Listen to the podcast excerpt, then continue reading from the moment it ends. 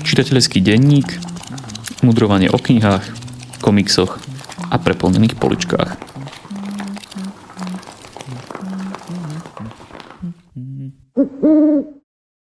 Vítajte pri počúvaní 22. čitateľského denníka. Ja som Jakub dnes je tu spolu so mnou aj Šimon a dnešný úvod budeme venovať takej našej malej rekapitulácii toho najlepšieho, čo sme čítali v roku 2022. Tak ako v predchádzajúcom podcaste ste si mohli vypočuť anketu medzi našimi známymi, tak sa chceme spoločne so Šimonom taktiež pripojiť a povedať o svojich piatich najknihách. Čo si si Šimon pripravil? Tak, eh, ahoj, ahojte, milí poslucháči. Tak medzi mojich top 5 som zaradil dve beletristické knihy, jednu reportážnu, jednu knihu na osobný rozvoj, mohli by sme povedať, a jednu non-fiction vedeckú. Začnem tými románmi a mám tu knihu, ktorú som spomínal nedávno od Olgy Tokarčuk cez kosti mŕtvych pluch svoj veď. Kvalitný, postmoderný román, plný motívov a autorských kreácií, dalo by sa povedať, že literary fiction ako má byť. Druhý román je niekto by to hanlivo označil, že žánrovka, ja sa tomuto označeniu nevyhýbam a to je zo série Temná viež od Stephena Kinga, Čarodej a sklo, som tu tiež recenzoval. Ďalšou knihou je teda tá reportáž a to je jeden z nás príbeh o Norsku, teda o Andersovi Breivikovi a udalostiach v jeho živote a potom udalostiach, ktoré sa stali v Norsku na Utoji a okolí. Ďalej tu mám od Abigail Shreer Irreversible Damage, ako som spomínal knihu o pobláznení transgenderovom medzi adolescentnými dievčatami, príčinách a dôsledkoch a tak. A poslednú mám tiež spomínaný digitálny minimalizmus od Kala Newporta.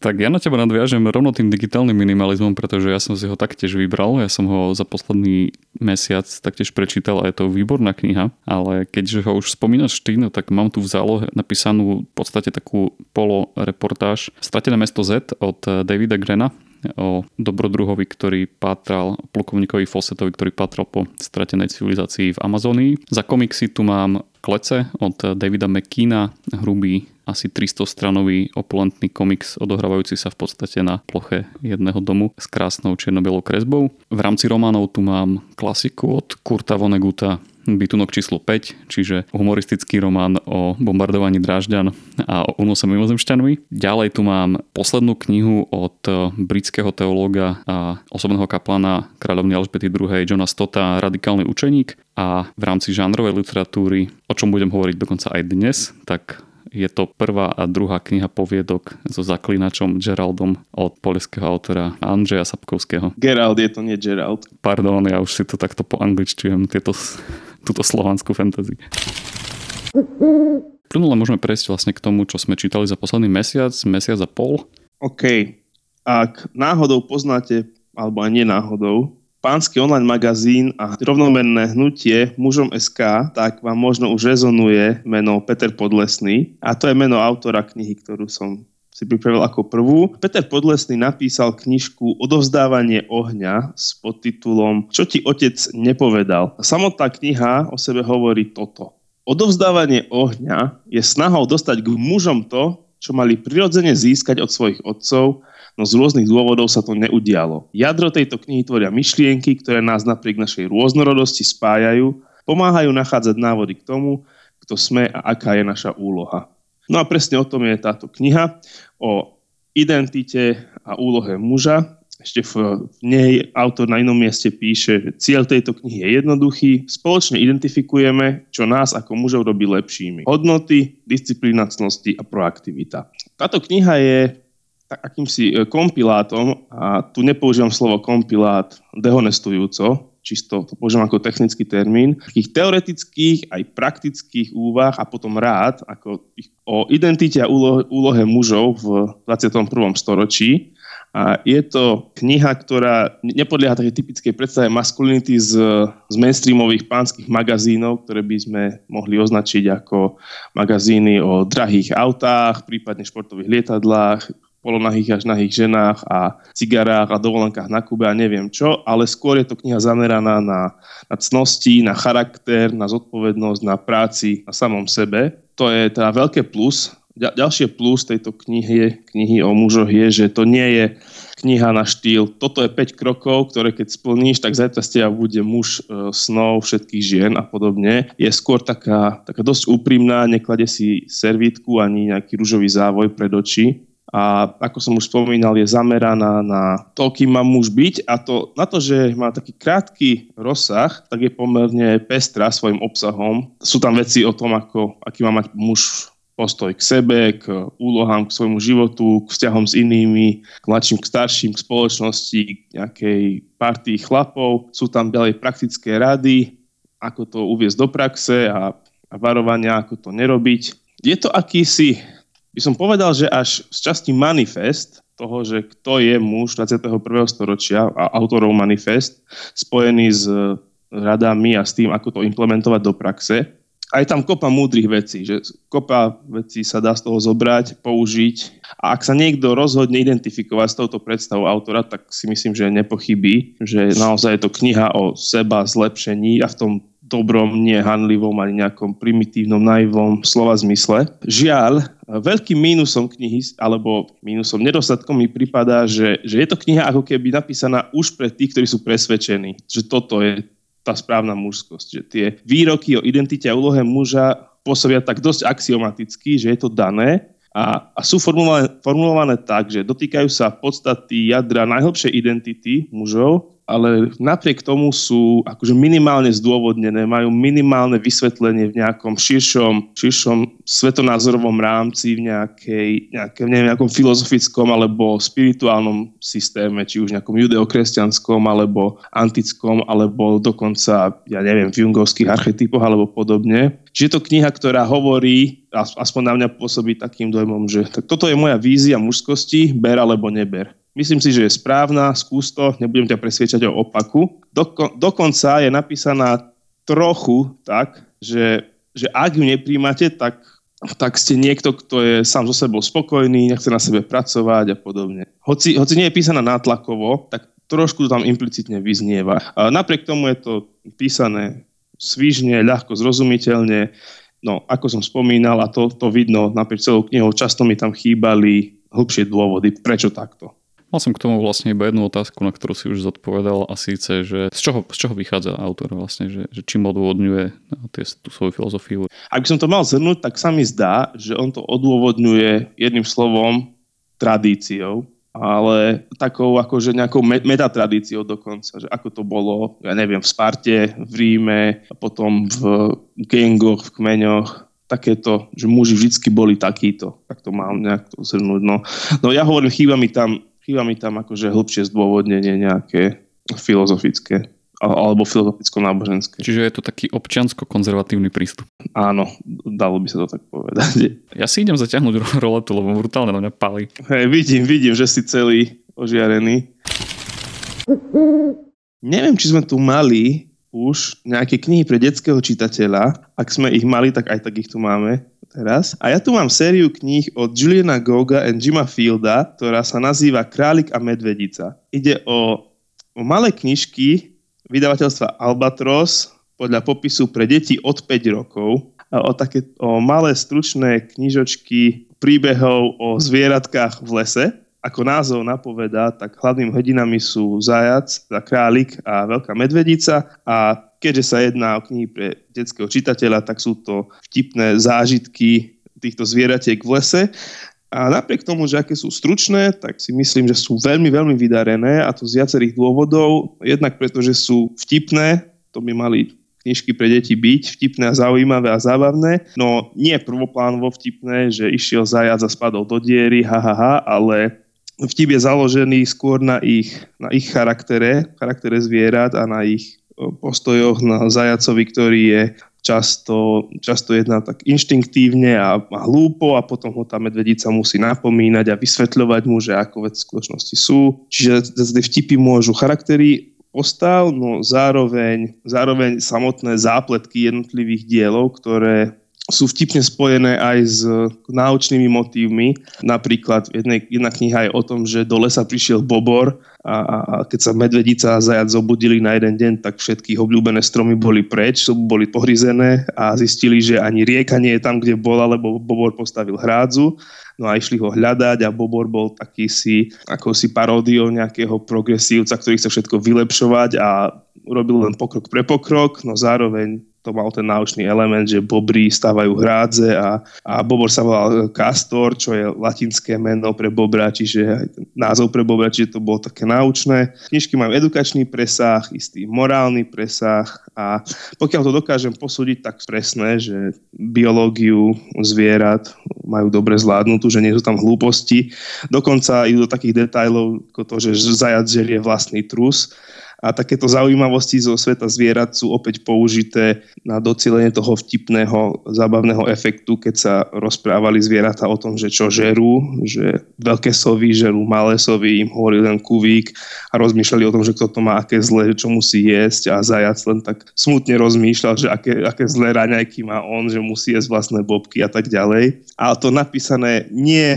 nie neslušným, nie vulgárnym jazykom, ale zároveň takým, že to tým deťom dôjde a keď nie, tak rodičia im to môžu dovysvetliť. E, veľmi odporúčam, ak máte deti vo veku od 5 a viac rokov, alebo ak sa chcete sami pobaviť, tak odporúčam prečítať si. Ja som, mne ich požičali známi, ktorí majú malé deti, no a ja som sa sám na tých knižkách dosť bavil odporúčalo mi jedno malé dievčatko zo Slám. Je to veľmi vtipné, lebo je tam jedna situácia, keď si zvieratá naraz prdli. Ja to môžem spomenúť. To bolo zvieratá, ktoré sa od radosti objali a tak sa objali, že si všetci prdli. Neviem, či tam bola medvedica, zajac a nejaká sova, či myš alebo hraboš. Jo. Tak toto je, na, toto je na vkuse, že či, či fekálny humor a v akej miere je vtipný a akceptovateľný a v akej miere je už cez čiaru, ale nie je ho tam priveľa, nie je to celé o hovienkach a podobne. Je tam skôr takých vtipných situáciách zo života zvierat ako keď vám bobor zožerie obľúbený strom a podobne. Všetci to poznáme. Možno ste už počuli meno Dmitri Glukovský, autora sci-fi série Metro. Tak ja tu mám knižku od neho a tentokrát ide o jeho prvý realistický román s názvom Text.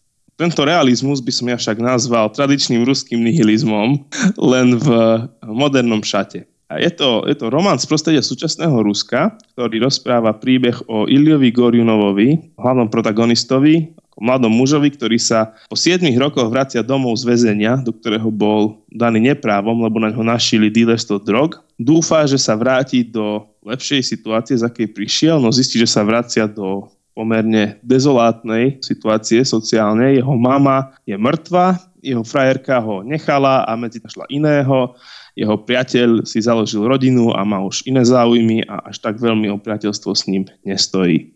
Keď sa tento hlavný hrdina začne spametávať z tejto dosť bezutešnej situácie, tak sa opäť dostane do styku s policajtom, ktorý na ňo našiel to dealerstvo drog a rozhodne sa mu pomstiť a toto nie je žiadny spoiler, lebo je to v podstate udalosť, ktorá rozvíja celý dej a celú zápletku. Tento hlavný hrdina zavraždí tohto policajta a zoberie mu mobil. Zoberie mu iPhone, ktorý bol vynájdený, alebo ktorý sa dostal na trh v tom čase, keď bol hlavný hrdina v, vo väzení. A on objaví čaro toho smartfónu a kontaktov, ktoré s ňom tento policajt mal. Celá, celá tá zápletka je postavená na tom, že teda hlavný hrdina Ilia prevezme na seba identitu tohto zabitého policajta a cez ten iPhone si píše s kontaktmi tohto, tohto mŕtvého s jeho frajerkou, s jeho rodičmi, s jeho nadriadenými, s jeho kolegami a tak ďalej. A cez, cez túto hlavne elektronickú komunikáciu a zároveň cez myšlienky protagonistu Roman rieši rôzne spoločenské témy jasného Ruska. Je to taký komentár o sociálnych pomeroch, o, o si anonimite a odosobneniu, o odosobnení, o arogancii mocných, o bezmocnosti slabých. Dej vpred poháňa taký ten detektívny alebo thrillerovo-dramatický rozmer. Kontakty, ktoré si myslia, že si píšu s tým policajtom, nevedia, že si píšu s, s Iliom a čakáme, že kedy na to prídu, kedy Ilia urobí nejakú chybu, kedy ho odhalia. Ilia začína dostávať do vzťahov alebo do pseudo vzťahov po svojho protivníka, keď hrá jeho identitu a my ako čitatelia čakáme, že kam sa to celé nakoniec vyvržby. A je to také viac vrstvo, viac rozmerné, má to prvky thrilleru, románu Noah dokonca, drámy, niekedy by sa dalo povedať, že až konverzačky, keď iba vidíme, čo si tie postavy píšu. Tiež je to komentár asi o vplyve technológií na, na pravdu, na, na, na poznanie a na, na to, čo v skutočnosti vieme o tých druhých. No a celé je to vo veľmi ťažkom, pochmúrnom štýle písané. Tá atmosféra je naozaj ubíjajúca, desivá, ťažká. Ak poznáte seriál Breaking Bad, tak zhruba tak. Zhruba tak som sa pri tom cítil, lenže ešte oveľa horšie, lebo je to celé v, v Moskve, aj okolí, kde je nejaká zima, kde poriadne nesneží, je tam nejaká pľačkanica, čiže aj tá vizuálna predstava, ktorú som mal z toho deja, bola taká celá ťaživá. Takže taký kvalitný ruský nihilizmus o tom, že človek sa ocitne v nejakej zlej situácii, za ktorú sám nemôže a márne sa s nej snaží dostať a celé je to stále ešte horšie a horšie a akákoľvek nádej na záchranu mu hasne a on sa len ponára hlbšie a hlbšie do tých ťažkostí a problémov, v ktorých je a často ani nie svojim vlastným pričinením.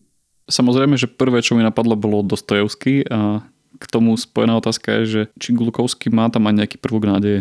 Mne to pripomínalo niektoré Čechové poviedky, kde tiež šlo o to, že niekto sa dostal do zlej situácie nevlastným zavinením, nedokázal z ňou nič urobiť a dopadol ešte horšie, ako bol na začiatku. Koniec. Je to, ale je to písané v zaujímavom štýle. Veľa vnútorného monológu, respektíve dialógu a veľa akože dialógu cez, cez ten iPhone, cez instant messaging, cez, cez textové správy.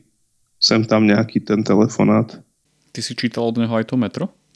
Čítal som prvý diel metra, Metro 2033 ja mám pocit, že, že Metro 2033 je takým tým sociálnym sci-fi v tom zmysle, že je to akési, akési pieskovisko alebo laboratórium autora, ktorý si zoberie nejaký sci-fi koncept, no tentokrát je to postapokalypsa, radioaktívne zbombardovanie sveta alebo také niečo. Tým, že zvyšok sveta sa teda stiahne do toho moskovského metra a na každej z tej stanici si nejaká skupina ľudí vytvorí nejakú mini komunitu a hlavný hrdina chodí po tom metre a, a na každej stanici niekoho stretáva a ten dej je akože mechanicky hnaný vpred tým jeho pátraním a putovaním, ale skôr je to taká panoráma rôznych tých postav po spoločnosti na, v jednej stanici sú nejakí náboženskí fanatici, nejaká sekta, v ďalšej sú nejakí niečo na štýl hippíkov, v ďalšej sú nejaký, nejaký gang s prísnou akože hierarchickou štruktúrou, čiže je to len taká prehliadka rôznych kultúr alebo subkultúr alebo mikro, mikrokultúr. Takže ak, ak ak čakáš nejakú sociálnu panorámu postapokalyptických svetov, čo, čo je inak veľmi častý motív podľa v týchto postapo filmoch a, a príbehoch, že tí hlavné hrdinovia putujú a na rôznych miestach stretávajú rôzne spoločenstvá, ktoré sa nejako rôzne adaptovali alebo pretransformovali vplyvom tej apokalypsy, tak presne toto je to metro. Ale taký ten, no metro nefunguje podľa mňa na, na tej základnej úrovni, ktorú sme tu viackrát spomínali, že musí to byť dobrý a zaujímavý príbeh sám o sebe. Toto metru podľa mňa chýba. Je tam príliš veľa tej, tej spoločenskej panorámy na to, aby to pútavé a dramaticky príťažlivé.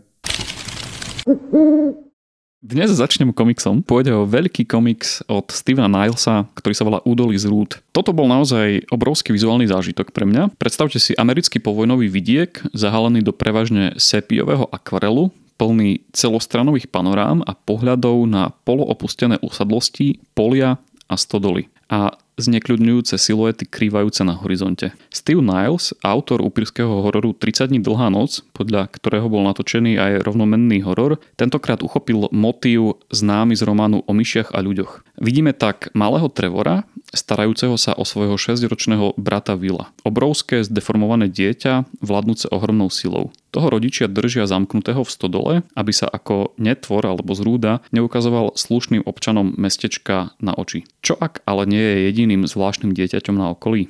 Údolí z je v prvom rade obrovskou, a to doslova, výtvarnou lahôdkou. Vydavateľstvo Comics Centrum ho vydalo vo veľkom formáte, približujúcemu sa k rozmerom A3, vďaka ktorému vás vťahujúco obklopí vyprahnutá krajina a suchý štetec výtvarníka Grega Ruta, ktorý navodzuje atmosféru beznádeje, a bezútešnosti, ale taktiež aj súrodeneckej lásky a odvahy. Škoda len, že samotný príbeh nedostal viac priestoru, pretože v okamihu, keď sa už začne rozbiehať, nečakane končí a pôsobí do značnej miery uponáhľane. Čo je veľká škoda, lebo zvyšok tohto komiksu je tvorený výtvarnom, atmosférou a postavami, ktoré dopadli výborne. A na budúce to už u tejto autorskej dvojice snáď bude dokonalé. V rýchlosti mi nenapadá žiaden iný prípad moderného románu, ktorého názov by zľudoval natoľko ako práve Sofína voľba. Ešte aj ľudia, ktorí ho nečítali, označujú niektoré svoje ťažké rozhodnutia práve týmto slovným spojením. Ako sa to Styronovi podarilo tak rýchlo sa zapísať do akéhosi kolektívneho vedomia našej západnej civilizácie? No jednoducho tým, že napísal excelentný román, ktorý má mnoho vrstiev a na ktorého záverečnú pointu len tak ľahko nezabudnete.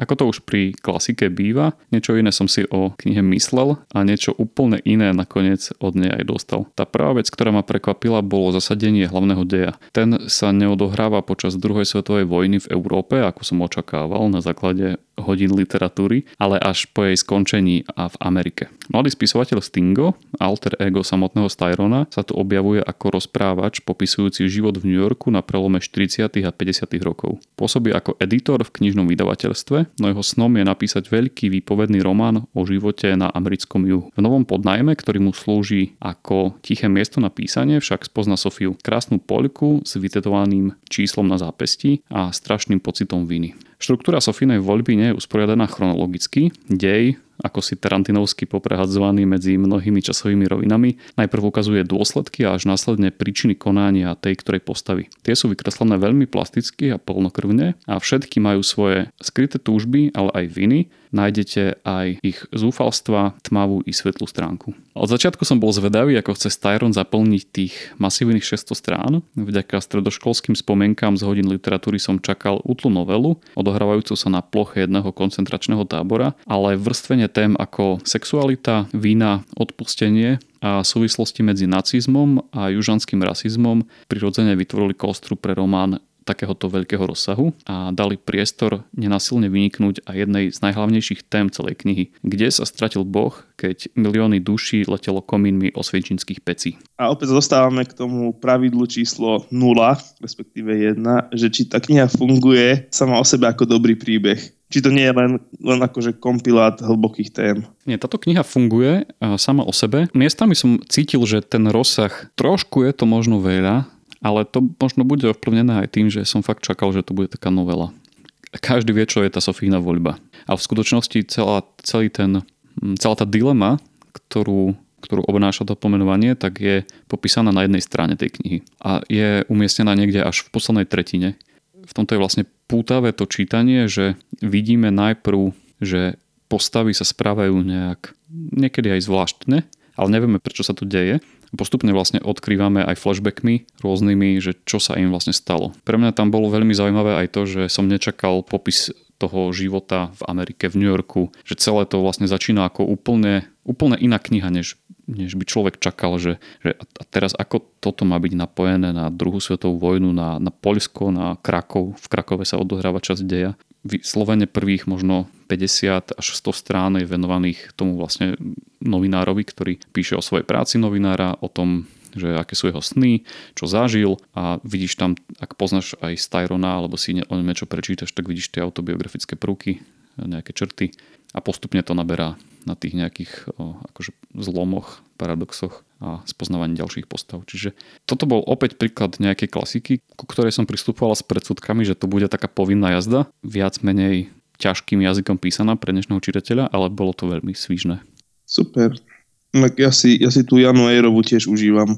Čakal som tiež, že to bude také, no dobre, viac menej, povinný román, ženský, ale je to zábavnejšie a zaujímavejšie, ako som čakal. My ako čitatelia žánrovej literatúry vieme oceňovať klasiku. Vieme oceniť klasiku vzhľadom na to, že ako sú tie vety stavané a aký je ten sloh a štilistika. Že tam, keď sa o niektorých filmoch hovorí, že môžeš si ktorýkoľvek záber print screenuť a zavesiť na stenu ako obraz, tak toto platí o klasike, že tam si môžeš niektorú stať presne zavesiť na stenu. No, no, tam, tam vidno, že to nie je len, že tam nie sú žiadne akože miesta na vyplnenie, ale sú, sú premyslené, vlastne veta čo veta. No ale píchu a predsudok tu tiež mám na čaká, len vedľa nej sú tie temné veže a neviem čo skôr. No a poďme na knihu, ku ktorej má vľudný vzťah aj Šimon. Nejde o jednu knihu, ale o knih 8. Ide o knižnú sériu Zaklinač od Andreja Sapkovského. Zatiaľ čo mojou minuloročnou výzvou bolo prečítať kompletné dielo Howarda Lovecrafta, na rok 2022 som si dal za úlohu zdolať príbehy Bieleho vlka, zaklinača Geralda z Rivie. Viac než 3000 strán, strávených niekde medzi Nilfgaardom a Vizimou, ma tak sprevádzalo posledných 12 mesiacov. A bolo to trochu ako na hojdačke. Knihy o zaklinačovi tvoria tri nerovnaké celky. Tým prvým sú poviedky zozbierané v zväzkoch Posledné prianie a Meč osudu. Sapkovský v nich na začiatku 90. rokov predstavil postavu bielovlasého býcu Príšer, najomného lovca putujúceho z miesta na miesto, vykonávajúc tak svoje krvavé remeslo. Geralt, mlčanlivý samotár, podobný Elrikovi z Melny Borné či Salomonovi Kejnovi, zabíja strigy, výverny, gúlov, zmokov a ďalšiu háveť známu zo slovanskej mytológie, pretože práve ňou sa Sapkovský značne inšpiroval. Jeho poviedky sú navyše plné odkazov na klasické rozprávky a vtipne pracujú s ich hlavnými motívmi. Objavíte v nich krasku a zviera, malú morskú pannu, snehulienku alebo aj Martinka Klingáčika a to v podobe obzvlášť cynickej či tragickej. Geralt totiž rokmi zistuje, že tie najväčšie príšery sa neprekvapivo skrývajú najmä v ľuďoch. Tieto voľne prepojené príbehy sú veľmi svížné, vtipné, chrlia originálnymi nápadmi a sympatickými postavami Napríklad trpaslíci a ich spôsob vyjadrovania sú nezabudnutelní, obzvlášť aj v preklade, kde im český prekladateľ prisúdil ostravský prízvuk. Myhnú sa v nich aj témy ako rasizmus, predsudky či náš vzťah k prírode. Sapkovský chce ale v prvom rade svojich čitateľov baviť poctivou fantasy so všetkým, čo k nej patrí. Čiže budovaním rozsiahleho sveta, mágiou, putovaním a súbojmi. A taktiež bohatou zásobou slovanských archaizmov. Moju radosť z poviedok však schladil druhý autorov celok venovaný zaklínačovi a síce pentalógia románov o Geraldovi a Siri. V nich Sapkovský podľahol pokušeniu všetkých súčasných fantasy autorov a síce napísať masívnu ságu s priehrštím postav, motivov a zapísaných strán čo sa mu podľa mňa veľmi nepodarilo. Nie každý je Tolkien a malo kto dokáže ukočirovať taký rozsiahly projekt. Sapkovský je silný poviedkár a presne to by si zaslúžila aj táto jeho sága. Skrátenie piatich románov do podoby piatich poviedok či noviel. Naozaj som potreboval celú jednu knihu o Geraldovom putovaní z bodu A do bodu B. Pachuť tak trochu nastavenej kaše mi ale na záver tohto polského dobrodružstva napravil záverečný, tretí celok, samostatný román Burková sezóna, ktorej sa autor k Zaklinačovi vrátil po rokoch. Uzavretý príbeh o tom, ako Geralt pátra po svojich ukradnutých mečoch, je návratom k priamočiarej fantasy. Aj keď by mohol byť napísaný svižnejšie a ani zďaleka nedosahuje kvalitu pôvodných poviedok, stále dopadol lepšie ako vy viete, ktorá časť Sapkovského tvorby. Na záver teda poviedky berte ako povinnosť pre každého stredoeurópana, Burkovú sezónu ako milú jednohubku a Romanovú ságu uprostred ako časovú výplň určenú skalným žánrovým fanúšikom čakajúcim na ďalší diel Piesne ľadu a ohňa. Nakoľko si myslíš, že ťa pri hodnotení zaklinača ovplyvnil Conan? Viem, že si veľký fanúšik Conana, či si to tam akože implicitne neporovnával.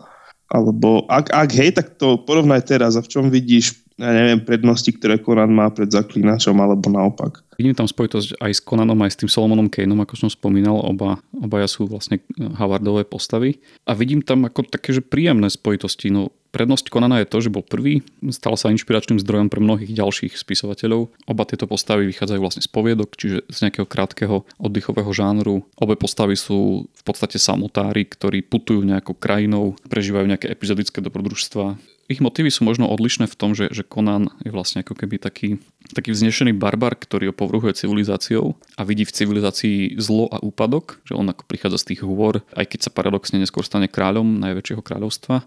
Geralt je v niečom, v niečom podobný, ale on skôr rieši tú otázku tých, tých príšer a toho, že kto tu je vlastne ten, kto tu je vlastne tá príšera. Či sú to tie tvory, ktoré sa snažia prežiť, alebo sú to ľudia, ktorí, ktorí nivočia tú prírodu okolo ale zase nemá také rúžové okuliare, že raz tam má nejaký rozhovor s filozofom, ktorému hovorí, že, že tá ochrana tých tvorov je síce fajn, ale keď ťa napadnú nejaký vlkodlaci, no tak eh, neriešiš to, že či narušíš ekosystém tým, že sa budeš brániť. A ďalšia vec, na ktorú sa eh, Geralt pozerá v rámci toho pohľadu na príšery, ak to tu je príšera, je, že rozmýšľa aj nad samým sebou, tak, že on ako mutant a ako eh, ten zaklinač, že či aj on nie je tou príšerou a nakoľko vlastne je v ňom to ľudské, nakoľko to, to zlé. Čiže v tomto, keď si ich porovnám, tak o, Gerald je plastickejšie napísaná postava, že rieši v sebe viac než ten Conan. Conan je vyslovene oddychový brak v dobrom slova zmysle, priamočiarý, ktorý funguje doteraz aj po 100 rokoch a má tam aj tie hlbšie vrstvy, ale nie je až takou, takou plastickou postavou ako, ako ten zaklínač. No je to aj tým, že, že v akej dobe boli tie knihy napísané. Ale na, na Sapkovskom sa mi páči na tých povedkách to, že, že aj keď tam rieši rôzne veci, tak pomedzi riadky, tak stále v prvom rade ide mu o to, aby ten príbeh bol proste dobrodružný, zaujímavý, vtipný, aby to odsypalo. Nezabúda na to, že píše žánrovú literatúru, ktorého, ktorej úlohou je, je, je baviť. Asi stotožňujem s tým, čo hovorí, že že tie romány by lepšie fungovali ako séria poviedok. Tam máš niektoré pasáže, ktoré by poviedkovo fungovali úplne skvele. Napríklad mi napadá, keď išiel zachraňovať e, toho svojho kamoša Marigolda pred obesením, lebo on tam zviedol nejakú dceru nejakého urodzeného pána. Napríklad to by bolo akože výborná ako poviedka. Mne je to ľúto obzvlášť kvôli tomu, že tie poviedky sú ozaj také, také že šťavnaté a, a tým, že majú ten krátky nejaký časopisecký rozmer, tak uh, majú proste nejaký, nejaký oblúk, sú uzatvorené, dokáže v nich aj poodkryť kúsok z toho sveta, že si myslím, že on by na to nepotreboval až fakt ten, ten rozmer tých, tých románov, že maximálne ak by to boli nejaké novely, kde by mohol kľudne rozvíjať ten motív Siri a, toho, toho celého jej nejakého, nejakého prerodu a jej, jej strachov a, a tak ďalej. A že ten, ten rozmer niekoľko tisíc stran už je dosť. No. No, to, trochu sa mi zdá, že on chcel riešiť dosť veľkú paletu tém, sociálnych a to všetko sa mu do Geralta nepodarilo natlačiť do jeho ako postavy, že on tam riešil veľa napríklad cez tých čarodejov a čarodejnice, cez tú ich túžbu po moci a snahu ovládať, ak to ťaha za nitky a aroganciu a tie ich vlastné neistoty a potom cez, také, cez takéto toxické ego a tých čarodejov, ktorí chceli len ukradnúť si Siri pre seba, alebo cez toho lovcu zaklinačov Bonharta. Len tu by som mu podobne ako ďalším súčasným autorom doprial nejakého nejakého editora typu Ernest Hemingway, ktorý, ktorý by im povedal, že, že OK, je to super, je to pekné, máte krásny svet, ale čo keby ste to skúsili napísať trošku hutnejšie a 80% vyhodiť. Presne tak. Brandon Sanderson, myslíme na teba. Áno, aj na nemenovanú malaskú knihu padli. a Stevena Eriksona. Tak toto je záver nášho 22. čitateľského denníka. Ak sa vám páči, čo robíme, tak budeme radi, ak náš podcast budete zdieľať na svojich sociálnych sieťach, alebo nás môžete podporiť aj prostredníctvom portálu Darujme.sk, link nájdete v popisku. Vidíme sa teda, respektíve počujeme sa o mesiac. Dovtedy čítajte dobré knihy a majte sa fajn. Toto bol podcast občianskeho združenia Kandeláber. Viac o nás nájdete na www kandelaber.sk